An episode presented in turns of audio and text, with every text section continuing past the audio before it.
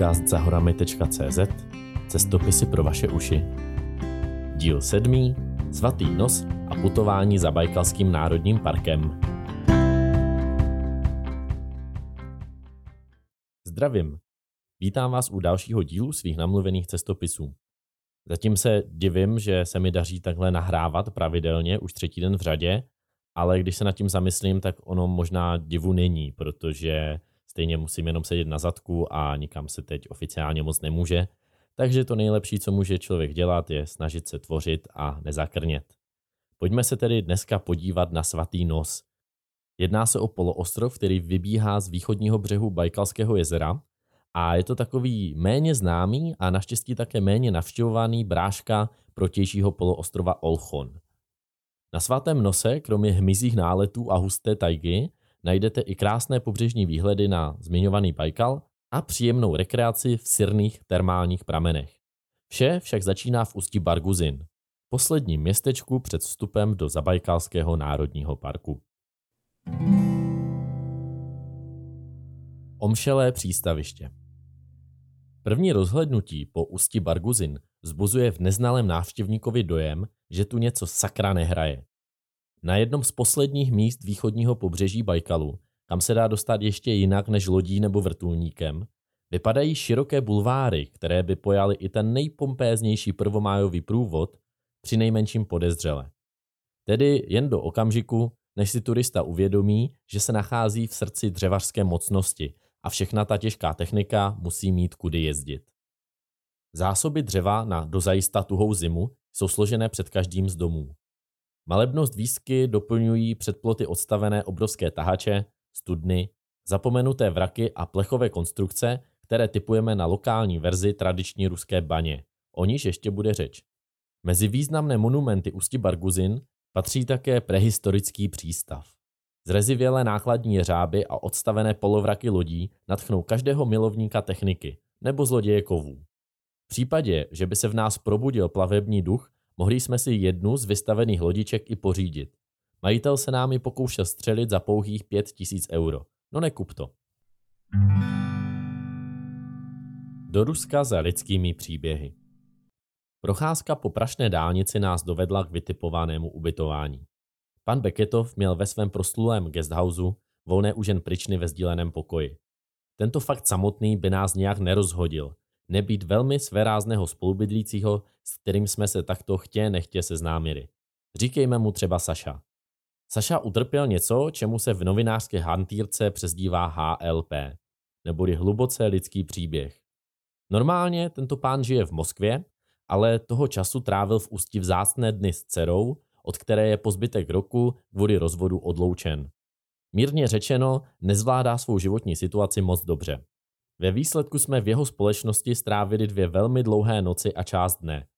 Po většinu této doby typuji minimální obsah alkoholu v Sašově krvi na 2,5 promile.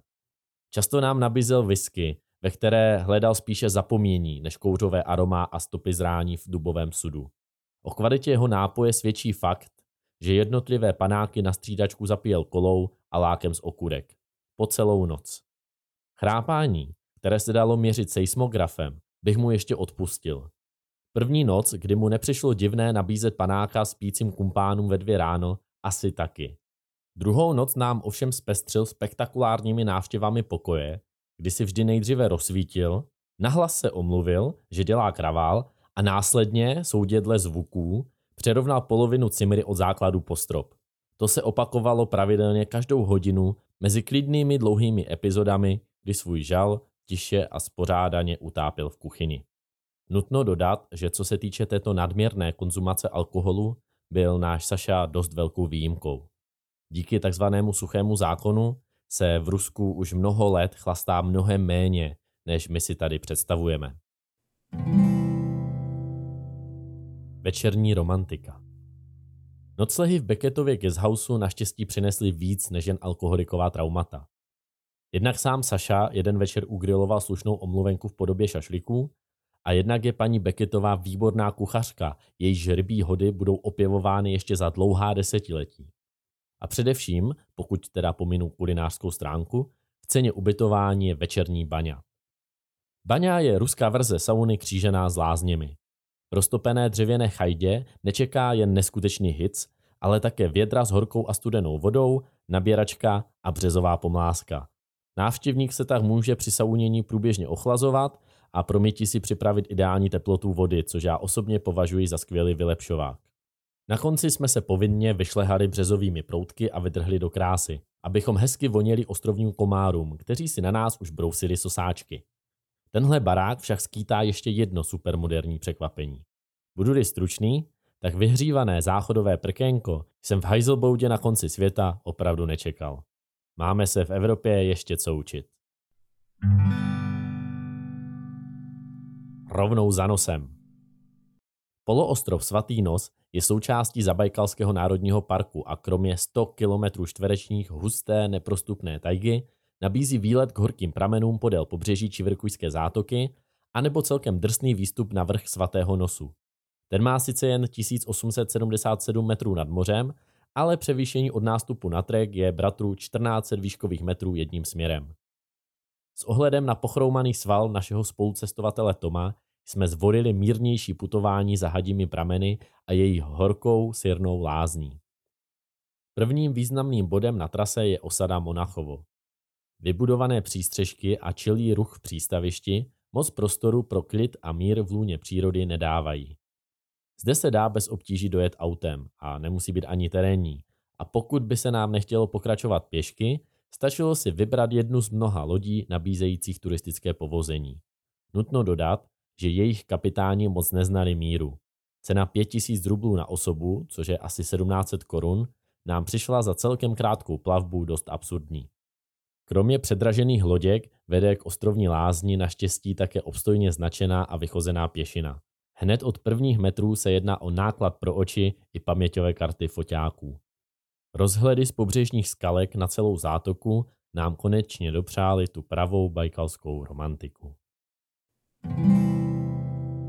Tak takový může být Bajkal. Než jsme se dopracovali na svatý nos, představovalo pro mě Bajkalské jezero mírné zklamání. Davy rekreujících se Rusů s auty zaparkovanými předními koly ve vodě, nekonečná plocha vodní hladiny a stereotypní les podél. Nic extra. Teprve tato cesta odhalila krásy členitého pobřeží a připravila pár epesních panorámat. Svou atmosféru měly i vesničky Katuň a Kurburik. Kromě přehlídky lodí a loděk si naše srdce získala především druhá zmiňovaná děrevňa díky přítomnosti obchodu. Ne, že bychom nebyli dobře zásobeni z pevniny, ale dát po půl dní terénní chůze průchod svým choutkám a obžerství je vždycky radost. Kousek za Kurbulikem je poslední zátočina, kam se dá dojet autem. Za ní už téměř definitivně vymizela lidská přítomnost a na její místo se vtěsnaly jiné organismy. Medvědi a ti další. Co se rozlohy týče, není svatý nos žádný obr, ale za to se může chlubit solidní hustotou medvědů o hodnotě 1 média na kilometr čtvereční. Naštěstí se medvědům na lidmi okupované pobřeží moc nechce a hlavně se jejich návštěvě dá předcházet vhodným chováním. Na neobývané pláži jsme nic neponechali riziku a poctivě vytvořili externí potravinový balíček odhadem pro jednu chlupatou rodinu. Abychom jeho obsah ráno nemuseli oplakávat, vynalézavým kladkostrojem jsme jej připevnili do zhruba 4-metrové výše a doufali, že se žádný Míša nepřijde osobně zeptat, jak celý systém funguje. Čemu jsme se bohužel nevyhnuli, byly druhé dva význačné živočišné druhy tohoto národního parku. Komáři a tzv. gnus, neboli malé hnusné mušky, které se neštítí vůbec ničeho a dokáží na nechráněné kůži vyrobit neuvěřitelnou paseku. Po většinu cesty byla hmyzí společnost díky moskytěrám a repelentů celkem snesitelná, ale poslední les nás přinutil zrychlit krok a doslova utéct na pobřeží. Někteří se importovaného mraku krvesajů zbavili pohotovou koupačkou v ledovém Bajkalu, jiní si dali tu práci zlikvidovat jej ručně. Nejšťavňatější zkušenost však přišla večer. Zatímco přes den byla koncentrace komárů a gnusu na pláži celkem příznivá, s tmou se příšery odvážily mnohem dál a trpělivě vyčkávali, až uděláme chybu. Samozřejmě se dočkali.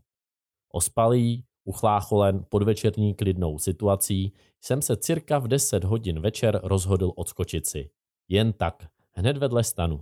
Přece se kvůli takové chvilce nebudu stříkat repelentem. Během jediné minuty se země stal hodovní stůl pro stovky vyhládlých parazitů. Tom, když jsem za příšerného klení vpadl zpět do stanu, zhodnotil mé venkovní audio vystoupení památnou větou. Kámo, jak jsem tě tak slyšel, tak to radši pustím do petky, než že bych vystrčil nos ze stanu. Hadi nebo kamarádi? Oba své spolucestující mám hrozně rád, ale po celou dobu sibirské výpravy mě obšťastňovali jedním drobným neduhem. A sice chorobnou spavostí, ke které si zrovna nepotrpěli na urychlování ranních procedur. Sichravé poledne vybízelo ke kvapnému úprku do termálů, tak jsem na záda netrpělivě hodil svou půlku stanu a kulantně jim oznámil, že se potkáme o pět kiláků dále. S vidinou vyhřáté koupele, zatímco mi kumpáni se teprve budou prodírat zbytkem štreky, jsem upaloval kolem poslední zákruty do cíle. Finální část pochodu je slušně řečeno nic moc. Tu mokřat k obchůzce, tady kmen přes cestu a hlavně prakticky neprůhledný mrak hmyzu jako doprovod. Do toho všeho začalo poprchávat. Pro zábavu jsem zkoušel, kolik hmyzáků jsem schopen popravit jediným tlesknutím. Rekord byl 10 mrtvolek. Na nohou mě držela představa cíle a mírně škodolibé zadosti učinění, že kamarádi zmoknou, sami se vytrestají a příště si snad více pohnou. Můj údiv ve chvíli, kdy jsem dorazil do cíle a tam našel své přátele spokojeně naložené v teplé vodě hadích pramenů, neznal mezí. Co to, jak, sakra. Vysvětlení je prosté. Lenost občas umí popohnat ke kreativitě. Protože se jim pochopitelně nechtělo poslední kilometry za hrozícího deště jít po svých, začali ukecávat přítomné rybáře, jestli by je nehodili na protější břeh. A jedni si samozřejmě dali říct, protože jsme v Rusku, kde je stopování snadnější než jízda tramvají. Jak byl Tom v ráži, zajistil nám rovnou i gratis návrat turistickou vyhlídkovou lodí. Po dostatečné lázeňské kůře se nás sympatická rodina průvodců nakonec ujala rovnou na celou zpáteční cestu do Ústi, protože kombinace hustého deště a ještě hustších komárů žádnému dalšímu výletu nelákala. Mimochodem, ponořit rozkrábané poštípané nohy do horké sirné vody je nezapomenutelný zážitek. Takový hodně ruský.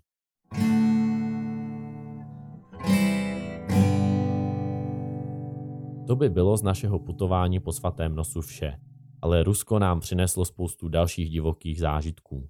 O nich si můžete přečíst na webu zahorami.cz, případně je namluvím jako některý z dalších dílů tohoto podcastu.